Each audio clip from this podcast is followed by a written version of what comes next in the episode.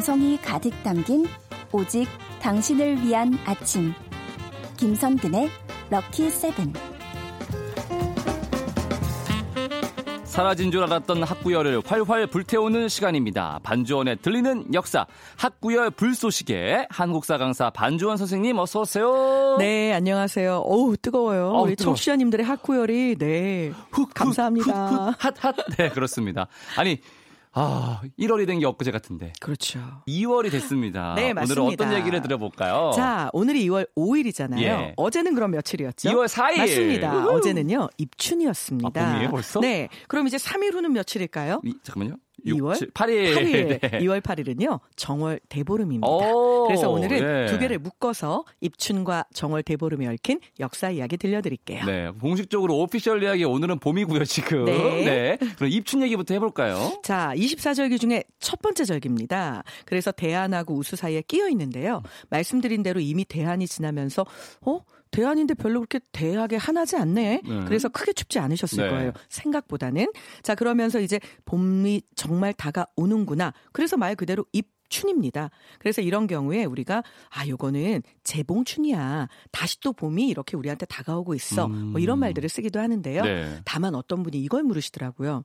아니 근데 요즘은 겨울이 생각보다 지구 온난화 때문에 안 춥다가 왜 이렇게 갑자기 한 1월 말 2월 초가 되면 맞아요, 반짝 맞아요. 춥냐. 네. 사실 우리가 이걸 꽃샘추위라고 꽃샘추위, 해서 예. 본래 있긴 했지만요. 이게 더 심해지고 있는 이유.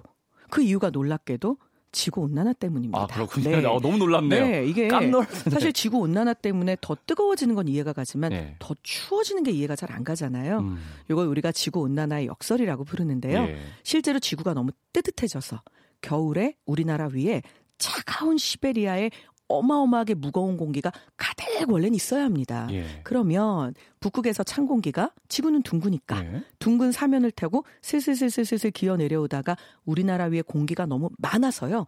이게 직접적인 영향을 못 줘야 되는 겁니다. 아, 그런데 지구가. 따뜻한 거죠. 예. 그러니까 겨울에도 생각보다 뜨뜻한 공기는 무겁지가 않으니까 위로 떠버리는 겁니다. 예. 그럼 우리나라 위에 생각만큼 어마어마한 고기압이 없는 거죠. 예. 그러면 북극에서부터 슬슬슬슬 지구를 타고 내려온 애들이 훅 우리나라까지. 아, 그래서 이상한파가 몰려오기도 한다고 하니까요. 입춘에 봄이라기보다는 어 이거 뭐 이렇게 춥다가 더워. 요것도 지구가 아파서 그런 거였네요. 네, 지구과학 시간인 줄 아, 알았어요. 네. 지금 고기압 얘기 나오고 그래가지고 네. 네. 저기압일 때는 고기 앞으로 가서 고기를 먹는 걸로 하고요. 아, 네. 감사합니다. 그러면은 이제 요즘도 그렇지만 예전에 사극 같은 거 보면은 꼭 봄이 되면은 네. 대문마다 다 입춘 대길 아, 이렇게 맞습니다. 붙여놓잖아요. 자, 요거 우리가요. 그 입춘 축이라고도 부르고요. 입춘 서라고도 부르고요. 네. 입춘 방이라고도 부릅니다. 음. 그냥 줄여서 춘방, 봄이 왔다는 것을 널리 알리는 요런 종이 또는 포고문 이런 정도로 생각하시면 되는데요. 네. 자, 입춘대길 말씀하셨죠. 우리는 보통 이 네 글자만 알고 있습니다. 예. 그런데 원래 우리 조상들은요. 좌우 대칭으로 아. 네 글자 네 글자 요거 사극에서 예. 대문 양쪽에 하얗게 약 간 사다리꼴로 그렇죠, 붙어 있는 그렇죠, 그렇죠. 그거 이렇게. 기억나시죠? 네. 그렇다면 입춘대길 한쪽에 붙어 있고 예. 나머지 한쪽은 뭐였을까요? 한 번도 생각해 본 적이 그렇죠. 없어요. 예. 그래서 제가 알려 드릴게요. 자, 입춘대길 건양 다경이라고 붙어 있습니다. 아. 이 말의 뜻은요. 봄이 시작되니 크게 길하고 네. 그리고 경사스러운 일이 많이 생기기를 기원합니다. 아, 라는 뜻입니다. 예. 그래서 입춘대길 건양다경이라고 돼 있고요. 어떤 집은 가면요. 글자가 더 여러 개입니다. 자, 요거 하나만 붙이는 줄 아셨죠? 예. 입춘대길. 이게 버전이 여러 개 있어서요. 그래요? 선택을 할 수 있습니다. 아, 네. 그렇구나. 자, 지금 들려드리는 것 중에 마음에 드는 거 선택해 보세요. 네. 부모 천년수, 자손 만대영. 뭘까요? 부모님 음. 천년을 사세요. 네. 자식은 만대까지 번영을 할게요. 아하. 이런 뜻인 거죠. 그리고 수여산 부여해도 있습니다. 산처럼 오래 살고 바다처럼 재물을 쌓아라. 자, 이런 것도 있고요. 이야. 동풍해빙 네 글자 있습니다.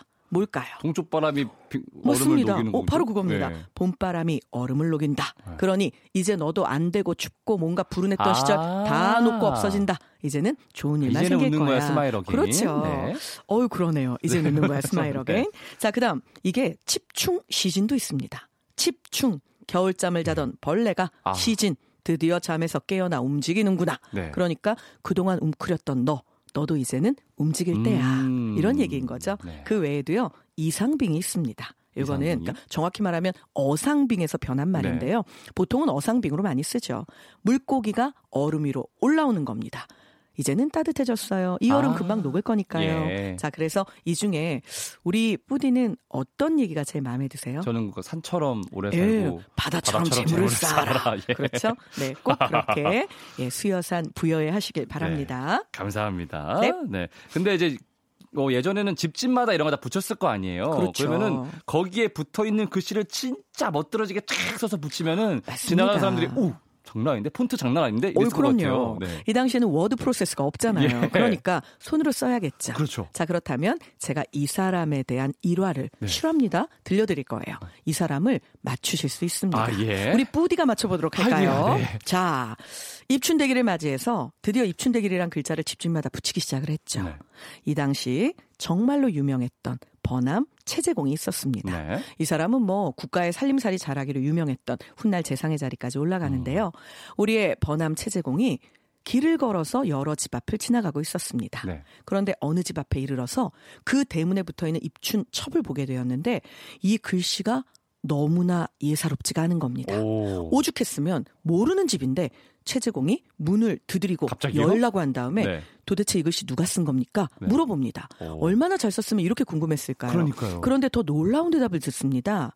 자, 아버지가 나온 겁니다. 글씨는 아들이 썼습니다. 예. 그런데 이 아들의 나이는 7살이었고요. 이 아버지의 성함은 김, 네. 김, 김노경이었습니다. 김노경. 그렇다면 아들도 김 씨였겠네요. 그렇네요. 자, 우리 집 아이의 글씨입니다. 라고 대답을 합니다. 그래서 최재공이 이런 이야기를 합니다.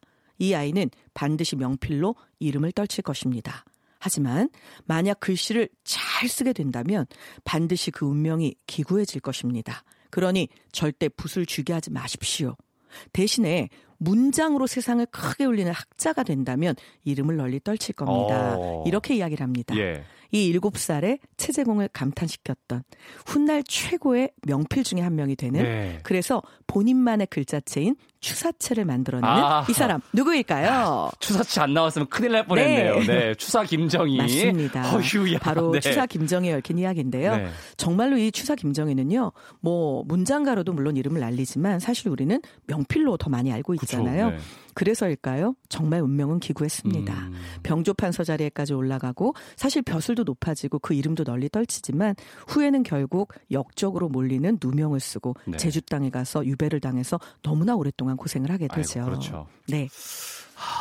추사체 천만 다행이고요. 네. 네. 입춘 풍속 또 다른 건 없나요? 어우, 너무나 많습니다. 많겠죠? 그런데 많은 것들은 알고 계세요. 네. 그래서 제가 조금 특이한 걸 말씀드리자면요. 자, 흙이나 나무로 소를 만들어서 문 밖에 내놓습니다. 아니 뭐 그 소가 뭐 얼마나 타고 크게 만듭니다. 이게 마을 앞에 내놓을 거거든요. 예. 겨울의 추운 기운 이 소가 막아줄 것이다 라고 믿었고요. 아. 그래서 춘날, 입춘날이죠. 나무로 만든 소를 관청으로부터 민가의 마을까지 다 끌고 돌아다니면서 자, 이 소한테 빌고 싶은 거 비세요. 뭐 음. 나쁜 애군 있으면 여기다 다 던지세요. 네. 그래서 결국 마지막에는 이 소, 요 소를 태우는 경우도 있었고 또 여기에다가 이제 음식을 차려놓고 음. 사실 나무로 된 소인데 예. 뭔가를 비는 경우도 있었고 아. 자, 요렇게 해서 풍년을 기원하는 마음을 담아보기도 했습니다. 음. 이것을 토우나 모구라고 불렀는데요. 네. 반드시 입춘날 해야 됐고요.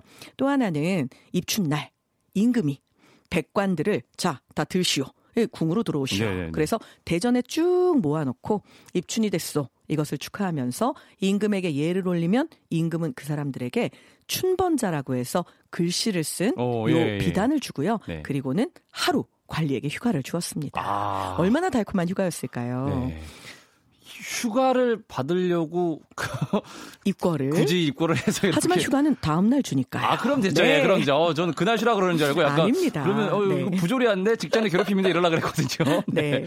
뭐 사실은. 이거 외에도요. 이제 네. 입춘 되시면은 뭐 여러 가지 봄나물들 먹으면서 우리 힘을 음. 북돋우기도 하잖아요. 네. 그래서 요거를 오신반이라고 해서 겨자와 함께 생채 요리 묻혀서 먹으면서 기운을 내기도 했다고 하니까 네. 자, 이런 부분들은 우리도 이제는 마트에 혹은 장에 가서 봄나물 사서 드셔야 되고요. 네. 그렇죠. 아무 데서나 함부로 뜯으시면. 네, 요것도 때로는 법에 걸리는 지자체도 그렇습니다. 있으니까 절대 하시면 안 됩니다. 네, 신선하고 안전한 거 사서 드시기 바라겠고요. 자, 입춘의 이모저모 잘 봤습니다. 노래 한 곡 듣고 얘기 이어가 볼게요. 김광석의 일어나. 음악이 좋은 방송 KBS 이라디오 김선근의 럭키세븐 반주원의 들리는 역사 함께하고 계시고요. 오늘의 수업 주제는 입춘과 정월 대보름입니다. 자 이제 정월 대보름 얘기를 해보죠. 네. 정월 대보름은 한국 세시풍 속에서는요 비중이 굉장히 큽니다. 네. 자 우리 조상들은 보름달에 대해서 이렇게 특별한 의미들을 부여했잖아요.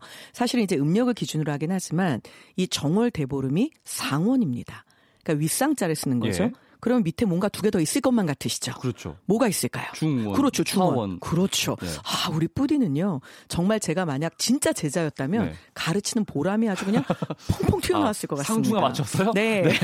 자, 지금 이 정월 대보름이 상원이고요. 예. 이제 다 음력이긴 하지만 7월, 요게 이제 1년의 중간이잖아요. 7월 15일이 되면 그게 바로 중원입니다. 네. 아. 그리고 10월 15일이 되면 하원인데요. 네. 대충 보면 요게 이제 추석하고 하원은 그렇겠네요. 얼추 맞아 떨어지게 네. 되겠죠. 그래서 고 부근쯤 요렇게 해서 자 보름은 참 이렇게 소중한 거야. 요렇게 이름을 정해놓고 의미를 부여했던 거죠. 오, 자 그러면 정월 대보름에는 네. 어떤 풍속들이 있을까요? 이거 맞추실 수 있을 것 같아요. 네. 자, 정월 초에, 그러니까 정초부터 네. 대보름 될 때까지 동네 농악대가 집집마다 돌면서 즐겁게 놀고 축원을 해주고 그래서 땅에 있는 신이 있다면 이거를 콕콕 지려 밟아가지고 아. 절대로 더 이상 부정한 일이 없게 예. 이렇게 막아주는 거 짠짠 밝기라고 부릅니다. 네, 지신받기. 맞습니다. 네. 자, 지신밟기. 요것도 바로 이때의 풍속이고요. 네. 이거 외에도 있는데요. 자, 14일 날 밤이 되면, 그러니까 보름 전날이죠. 네. 음력이에요. 자, 이때 부인들이 붕어나 또는 이제 여러 가지 큰 의미를 담는 물고기들을 사서 예. 요걸 강에다가 놓아주면서 축원을 합니다. 이제 강물이 얼었지만 사실 음력으로 이제 정월 대보름이 되면 어느 정도 강물이 풀리죠. 네. 그래서 이런 것들을 놓아주면서 본인이 원하는 걸 축원하는 이게 이제 과거의 불교 문화에서부터 사실은 기원하기도 했는데요. 네. 요거 두 글자로 뭐라고 부를까요? 방류인가요?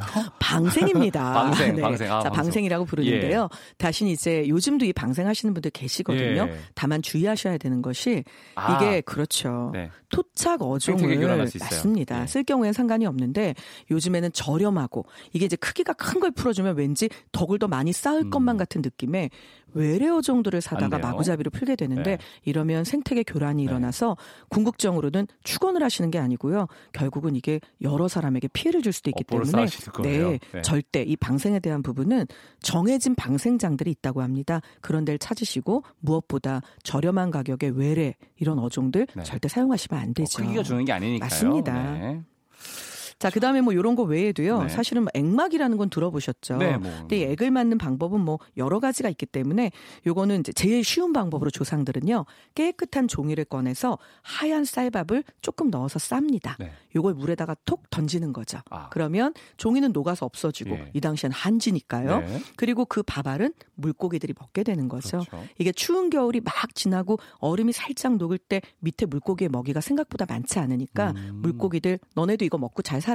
그리고 내가 혹시 애기 있다면 너희가 그것 좀 막아줄래? 아. 이렇게. 그러니까 사실은 기브앤테이크가 확실한 네. 우리의 조상님들이었습니다. 멋있어요. 네. 네. 이런 자세가 필요해요. 그렇죠. 뭐 요거 외에도요. 이제 우리가 알고 있었던 충청도 풍속의 횃불을 이제 우리가 알고 있는 논밭에 쫙 그 지르는 이 쥐불놀이. 네. 요것도 사실은 정초부터 이 정월 대보름까지 쭉. 쭉 했던 놀이들이고요.